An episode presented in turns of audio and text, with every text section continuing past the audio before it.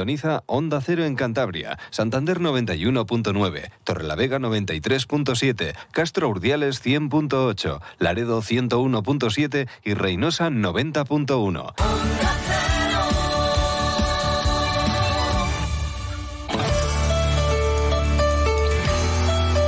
Cantabria en la Onda.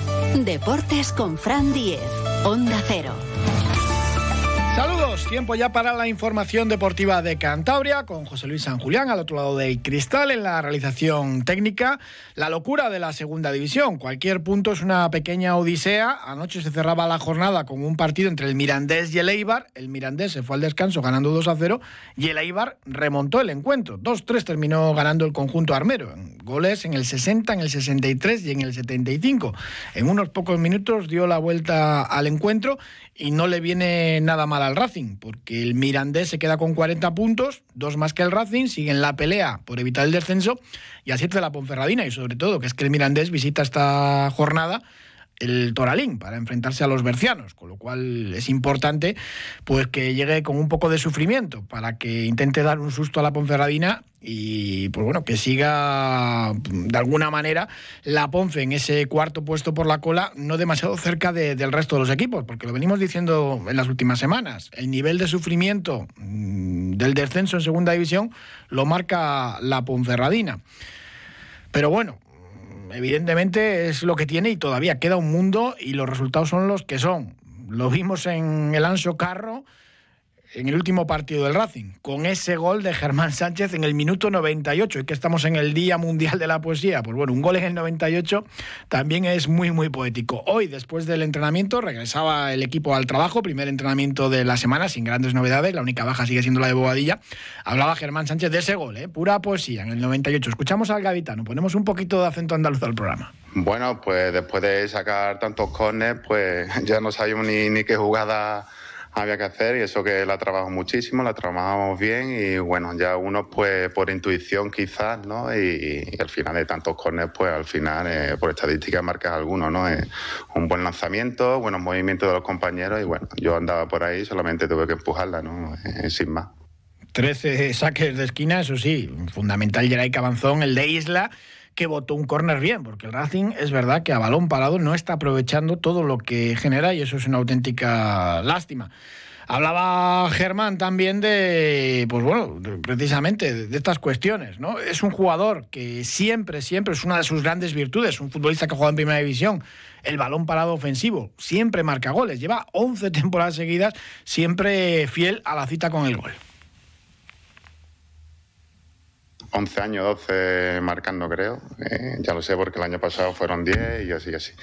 Eh, sí, eh, a, ver, yo estoy aquí para lo primero que es defender, después defender y después otra vez defender, ¿no? Si, si ya luego puedo aportar a, balón parado, que cosa que, que trabajamos mucho y da, sabemos que da los resultados, ¿no? En esta categoría vale para todo, ¿no? Para iniciar un marcador, para cerrarlo y bueno, yo creo que un punto hay que valorarlo. Es importante sumar puntos donde sea, vaya como vaya el partido, y yo creo que es para estar satisfecho. ¿Que queríamos ganar? Pues sí, ¿no? Pero ya te digo que los partidos de ahora entramos en un tramo súper importante donde nadie da su brazo a torcer y yo creo que puntuar, sobre todo fuera de casa, es muy importante. Insistía Germán en un central lo primero que tiene que hacer es defender, defender y defender es verdad que el equipo en esa faceta defensiva no estuvo nada bien ante el Lugo. Lo explicaba muy bien José Ramón Moncaleán ayer aquí en el programa. Ganó la partida Íñigo Vélez eh, táctica a José Alberto y pues bueno, con esos eh, pases largos buscando a dos extremos que eran pues bueno, reconvertidos a delanteros, pero muy pegaditos a la banda, pues los centrales lo pasaron muy muy mal y constantemente pues les ganaron la, partida, ¿no? ganando sus, eh, esas, con esas carreras a la, espalda.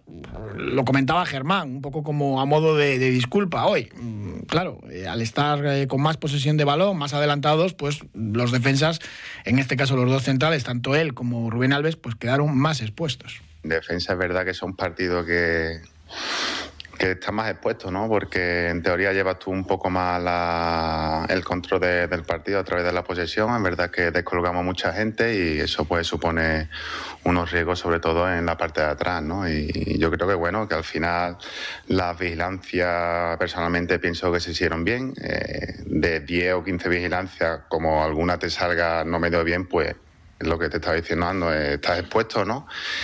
Y pues tener alguna ocasión, ¿no? Pero yo creo que eso entraba dentro del contexto del partido con el que fuimos y, después de haberlo analizado, no, pienso que fuese mal. Mm, hombre, bien, seguro que no estuvo la defensa porque se sufrió muchísimo. Mm, pero bueno, hay que pasar página, pensar ya en el partido del sábado a las 4 y cuarto en los campos de Sport El ante el Levante. Curiosidades de la estadística, se van a enfrentar el equipo que más faltas hace de segunda, que es el conjunto Granota, con el que más faltas recibe. Sí, es el Racing, el equipo de segunda que más faltas eh, recibe, aunque hay otros como la Unión Deportiva Las Palmas o el Villarreal B que ocupan ese podio, pues bueno, que tienen otro juego, ¿no? Eh, más vistoso, de tener más posesión y que reciben menos faltas que la escuadra cántabra. Un Levante, que es verdad que llega en un pequeño bache de, resultados y de juego, después de que ganase el Racing allí en el Ciudad de Valencia y que destituyeran a Medinati, estuvieron 20 encuentros sin perder estuvo dos partidos Felipe Miñambres y luego ya llegó Javi Calleja, el actual entrenador, pero las tres últimas jornadas encajaron una derrota, la primera después de 20 partidos ante el Huesca, en el Alcoraz 3 a 0 y llevan dos empates eh, sin goles. No han marcado los últimos tres partidos, ante el Albacete y ante el Málaga a domicilio. Pequeños eh, malos resultados para un equipo que juega pues bueno, a intentar ascender a primera división. Además llegan con muchas bajas de Frutos y Marcelo Sarachi por sanción y cinco lesionados lo va a pasar mal Calleja para confeccionar el 11. Porque falta Bezo, Mustafí, los dos centrales, Brugué, Pablo Martínez, Campaña, que ya está entrenando con el grupo, pero que no llega para ser titular en el Sardinero. En fin, que tiene ahí problemas el Levante, a ver si se aprovecha el Racing de ello. Dejamos el fútbol y hablamos ahora de algo totalmente diferente. De una prueba histórica, porque en 1969 nació lo que se llamó entonces el Rally de Esquí de Montaña Picos de Europa, impulsado por un montañero vizcaíno, Andrés de Regil, que desgraciadamente falleció al año siguiente en un accidente esquiando en el monte Gorbella. Y luego en el 71 pues, se recuperó esta prueba con, con su nombre y se mantiene desde entonces hasta la actualidad. Este fin de semana se disputó, además, eh, pues bueno, se ha hecho viral un vídeo de un rescate increíble porque tuvieron unas condiciones muy malas de, niebla y de, y de viento. Ganaron a Sierra Alonso y Yonander Aramburu en categoría masculina y Claudia Gutiérrez y Agnieszka Solinkin en, en la categoría femenina. Saludamos a Gaby de Regil, el director de la travesía. Buenas tardes. Buenas tardes. Bueno, 46 ediciones ya de una prueba deportiva pues muy muy desconocida en Cantabria. La organizáis desde, desde el País Vasco porque Andrés de Regil era, vizcaíno y quizás por eso pues eh, llama menos la, atención aquí en, en, Cantabria, pero bueno, tiene una tradición tremenda la, la prueba. Bueno, sí, la verdad es que llevamos muchos años Empezó mi padre en el 69, tras fallecer en el 70, eh, los, sus hermanos, mis tíos empezaron a llevarla a cabo en Líbana y bueno, pues la verdad es que llevamos ya muchos años de generaciones y tal, pero bueno, yo sí que creo que más o menos la gente de Líbana, por lo menos, y en Cantabria, algo sí se nos conocen porque, porque somos una gran clásica de una prueba deportiva de esquí de montaña que, bueno, cada vez tiene más afluencia. Bueno, es que han sido 120 participantes este año, dentro de, que es un deporte pues evidentemente minoritario. Sí, la verdad que las carreras de esquí de montaña son las más complicadas de, de hacer, no es como una carrera de trail donde hay muchos inscritos, porque cuesta mucho, pues eso, el recorrido, la montaña, la meteorología, la climatología, nos dependemos mucho de la nieve y eso, pero, pero sí, sí, es, eh, ha sido una participación importante y esperamos más el año que viene. Este año además también habéis, habéis acompañado la prueba de, una charla conferencia sobre los inicios del esquí de montaña en Líbana, ¿no? Sí, sí, llevamos ya tiempo pues trabajando pues eh, con gente local, pues para también ver un poco. Nosotros hemos hecho, aprovechamos ya que, que el evento pues no sea solo la competición, sino que a la tarde la gente pueda conocer un poco la historia de, de los inicios del esquí. Y este año hemos hecho pues eh, un monográfico sobre Líbana y los, los primeros lebaniegos y cántabros que que se acercaron al, esquí de montaña ahí en, los picos de Europa. Supongo que por necesidad muchas veces, ¿no? Por, el ganado, solían ser los, inicios del esquí de montaña. Sí, sí, sí, sí. De hecho, los esquís, el origen del esquí es, un medio de transporte. Cuando nevaba tanto, pues se, iban así desplazando. De hecho, eh, decía que clavaban las albarcas a esos esquís rudimentarios para, para desplazarse. Y luego ya algunos, pues cuando empezamos a, pues mi padre empezó a ir a Alpes a ver carreras y tal. Dijo, bueno, hay que hacer en los picos de Europa, es un paraíso natural tremendo y decía, hay que hacer algo parecido. Y, y empezó la gente a acercarse un poco, a empezar a traer material. Ahora ya es muy fácil por internet, pero en aquellos tiempos era muy difícil conseguir esquís un poco que sean buenos. Cuéntanos un poco de la edición de este año, eh, marcada también por, por, bueno, por las condiciones. Había mucha nieve, pero os acompañó también niebla, viento y hubo hasta un, rescate que ha dado la, la, vuelta a por todos los medios de comunicación, ¿no? Sí, sí, la verdad es que ha sido, bueno, pues fue una etapa difícil porque la meteorología pues tampoco fue de las más desagradables, no hacía mucho frío, pero sí que hacía viento y niebla.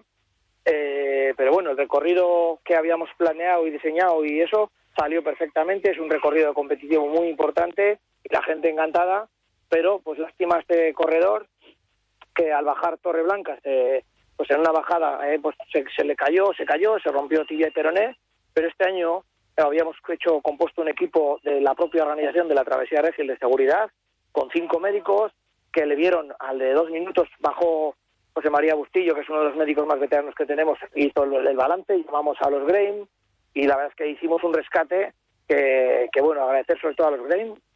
Yo ayer hablé personalmente con los dos pilotos que hicieron, se arriesgaron sus vidas. Espectacular, ¿eh? Me emociono un poco pensando que trabajan, pues eso, se extralimitaron su trabajo para salvarlos. Porque si no, el, el accidente habría sido socorrerlo a pie habría sido terrible porque estaba muy lejos, estaba debajo de Cabaña Verónica. Tuvimos que portearlo con 12 personas eh, y con ayuda del Grain hasta, hasta un sitio donde el helicóptero intentó cinco veces entrar y a la quinta ya lo, pues las imágenes se están rodando por del mundo entero, la verdad, ¿eh? O sea, fue, fue un rescate súper bonito, súper bien trabajado y muy profesional. Cualquier agradecimiento es poco para los Grain de Potes. Como sabrás, nosotros ya sabes que damos el, la, la travesía de Regil tiene un trofeo que para mí es el más importante, que es honorífico, que no, aparte que demos ganador a los que ganaron, eh, damos todos los años un trofeo eh, de la organización, valoramos por méritos, por, respeto, por eh, deportividad, y en el 2000, creo que fue 19, antes de la pandemia, también en otro rescate que hicieron los Grain de Potes, con traslado de helicóptero al lado de, de Urriello, pues ese año decidimos darles al Green de Potes la Copa Andrés de Regil, que es un, trofeo honorífico. Y este año, normalmente solo es un trofeo, se le da una vez porque ya le hemos dado y les hemos premiado. Pero sí que estuvimos barajando también el dárselo otra vez a los pilotos o a esto. Pero bueno, también este año teníamos pendiente dárselo a, es un premio familiar, honorífico, a, a Claudia Gutiérrez y a Antonio Gutiérrez, su padre, que llevan casi 30 años viniendo desde que era una niña pequeña y, que están ahora compitiendo a muy alto nivel, pero pero sí, el trabajo que han hecho los Grain y los pilotos ha sido excepcional. Otra de las características de la prueba que llama mucho la atención es que es por parejas y tienen que entrar a, la vez en meta. Sí, esto es los orígenes del esquí de montaña eran así, porque eh, y además es que a mí me da pena que muchas carreras se están perdiendo, ya no son en parejas, porque el esquí de montaña, que es una actividad que tiene su riesgo, porque es alta montaña, y vas con un compañero, el primero que te puede ayudar es tu compañero. El, decir, oye, mi compañero se ha hecho daño, se ha roto la pierna y avisar. Pero claro, es, también es más complicado organizativamente porque la gente, pues para, inscribirse necesita un compañero. Pero son los inicios de, las carreras de esquí de montaña y las grandes clásicas se hacen en, parejas. O sea, se corre en equipo, corres con un compañero que te va a correr, que te ayuda. De hecho, es de las pocas carreras que se permite que un compañero le puede llevar los esquís o le puede ayudar en algunos momentos y ahí se, se trabaja la amistad, la, el compañerismo, los valores que tiene la montaña. Son más de tres horas de, prueba que tardaron los, los, ganadores en un circuito eh, muy duro. Hay que estar en, en forma. Es una disciplina deportiva que, que, es exigente. Es muy exigente. Yo diría que de las que más. Porque, y luego no solo exigente físicamente, sino técnicamente. Tienes que saber, porque subían un corredor de Collada Verde, un corredor eh, que lo, malo pusimos con cuerdas, hicimos la huella, pero es un corredor de, alta montaña que si no estás preparado con crampones, o con crampones, si no estás preparado no lo sabes. Una cosa es que estés físicamente preparado y otra cosa es que tengas la, capacidad técnica de esquí, de montaña y eso. pero sí, la gente se prepara mucho y, la verdad es que por eso hay tan pocos inscritos también, ¿no? Porque no es una cosa que sea fácil, hay que esquiar, hay que saber bajar bien, hay que saber subir y, llevar todo el material necesario para, para estar en alta montaña. Háblanos de los ganadores de esta edición. Tuvimos también una pareja cántabra que hizo podio, ¿no? En, categoría masculina, Iván Cuesta y Juan Torre quedaron terceros eh, representando al, club de, de y al, Tres Mares, creo que también eh, pertenecen a ese, a ese club. Sí, sí.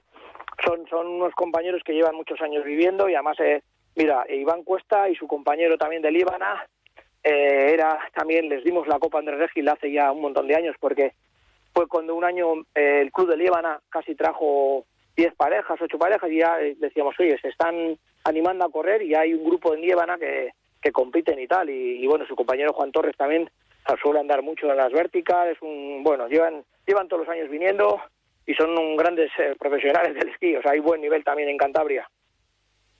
los ganadores vascos, tanto en féminas como en hombres, ¿no? Sí, sí, al final nosotros es una es algo así un poco feo. Mi padre era de Bilbao, nosotros somos de Bilbao pero estamos enamorados de los picos de Europa y, también por el arraigo familiar un poco. Mi padre empezó allí y, aunque es difícil porque lo único medio de, transporte que tenemos para subir a la montaña es el, teleférico, pues queremos seguir haciendo la prueba de picos de Europa, la travesía de Regil.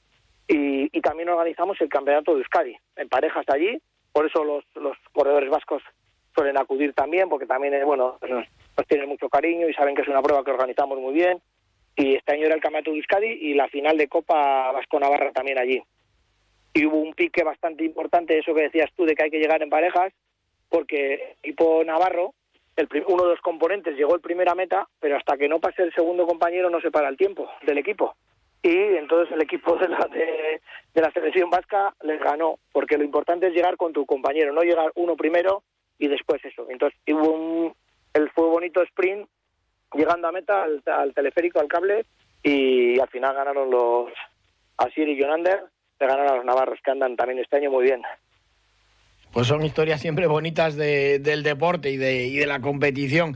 ¿Ha habido alguna edición en la que, pues bueno, faltaba la nieve? Esto del cambio climático también está pasando muchísima factura y los picos de Europa evidentemente no son los Pirineos o los Alpes. No, no, efectivamente. Y de hecho, de hace una semana antes teníamos el Picos de Europa con nieve, polvo, estos fríos que ha habido, pero ya la semana anterior viento sur, ha empezado a nevar y es verdad que notamos un cambio eh, bastante importante en la meteorología y en la nieve, ¿eh? porque eh, mis tíos cuando lo hacían muchas veces hacían la carrera de la travesía Regil en el en el 90 y en el 80 se hacían hasta en mayo, porque había nieve todavía para esos tiempos, pero ahora la verdad es que está cada vez más difícil, los, los inviernos son complicados. Bueno, pues a ver si seguís muchos más años y de momento, pues nada, preparar ya la edición 47 de esta travesía Andrés Regil. Sí, sí, al final, mira, lo comentaba Bernabé en la charla que eh, de los que dimos con los Levanos y tal, que son 46, 47 ediciones, pero que empezamos mucho más, que van a ser 55 años ya desde que empezamos. Lo que pasa que cuando ha habido falta de nieve, pues no hemos podido realizarla y esa edición no, lo, no la hemos contado. Entonces, bueno, ha sido eso complicado, pero bueno. Sí me gustaría decir también un poco que este fin de semana también para todos los cántabros y todos los de Asturianos o Copa Norte y Vascos que quieran ir, eh, nuestros compañeros de, de Reynosa hacen la prueba, la última prueba de Copa Norte en, en Alto Campo y es la última prueba de, de la temporada. La herradura Skate Race, si no me equivoco, ¿no? Sí, efectivamente, efectivamente. No quería quedarme con que Ángel es muy bajo y tenemos ahí buena amistad y, y este, bueno, la nuestra era prueba también de Copa Norte, que es un circuito que hacemos entre pues nosotros, eh, Sotres, Alto Campo, a Montaña Palentina, y el, este fin de semana va a ser eh, la última prueba y final de Copa en, en Alto Campo, con los campurrianos. Efectivamente, nos contó Ángel que tuvieron que cambiar además las fechas por falta de nieve, precisamente. Efectivamente, y ahora también, uf, les ha ido mucho también, estaba la cosa, cuando la tenían puesta eh, no tenía nieve y ahora también pues está casi esperemos que se aguante un poco y tengan un buen, un buen, una buena carrera también. Pues Gaby de Regil, muchísimas gracias por acercarnos un poco esta prueba que, como digo, pues no, no es tan conocida para, para el gran público, pero que tiene una tradición eh, tremenda y que, pues bueno, este año, por ese infortunio, por esa desgracia de ese rescate, pues quizás eh, pues haya tenido más, más visibilidad. Enhorabuena por la organización y a, seguir trabajando y manteniendo esa tradición eh, que es mucho más ya que, que algo familiar. Vale, muchas gracias a nosotros. Venga, un abrazo.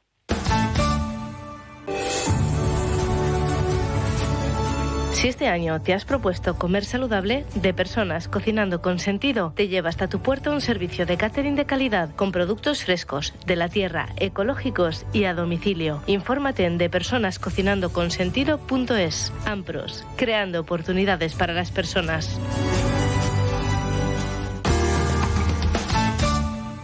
Servando Revuelta, presidente del Blendio Sin Fin, buenas tardes. Hola, buenas tardes, Frank. Bueno, con ganas ya de, volver a la acción este viernes a las nueve y media, partido ante el Granollers, un partidazo en la Albericia. Sí, además con muchas ganas porque es de esos partidos en los que realmente a priori partimos con, bueno, pues con una diferencia muy a favor de ellos, pero el equipo está entrenando muy bien y, creemos que podemos hacer un buen resultado. Vaya temporada de, emociones. Eh, ha sido como una montaña rusa, ¿no? Porque fue una primera vuelta pues que empezó muy bien, luego 11 partidos sin ganar, fueron cuatro meses y medio pues, pues muy duros y después un inicio de año pues espectacular, ¿no? Hasta que bueno, se rompió la, buena racha en, León en la última jornada, pero, pero haciendo también un buen partido el, el Sinfín. Bueno, el equipo ha notado en varios partidos eh, un poco falta de efectivos, ¿no? Hemos llegado muy cansados en los últimos minutos, hemos perdido, por ejemplo, contra León los dos últimos, los dos en los últimos cinco minutos del partido, nos pasó igual en Torlavega, pero el equipo está jugando francamente bien. Sí que es verdad que hay que destacar que hemos tenido bajas muy muy importantes, no hemos contado con jugadores que nos hemos perdido por lesión, como es el caso de Zungri o, de Pla, y entonces, bueno, pues esto en una plantilla tan corta como la, como la nuestra se ha ido notando, ¿no? Ahora nos tenemos también un poco la incertidumbre de, de a ver si recuperamos pronto a Ali, que sería fundamental, y, bueno, a seguir peleando, que es lo nuestro, ese techo de 20 o 21 puntos. ¿No sabéis todavía nada de, Ali, de, qué, lesión tiene o qué alcance puede tener la lesión que, que padece? Sí, lo que pasa es que es una lesión que eh, de alguna manera eh, una gente lo cura más rápido y otra más lento, ¿no? La idea nuestra sería eh, conseguir que, esté para el partido de Huesca. Qué pena no poder retener a Ali, ¿no? Que ya, pues bueno, ha anunciado que, se va a Logroño la temporada que viene, porque ha sido una de las sensaciones de ya no, ya no del Sinfín, sino de toda la Sobal.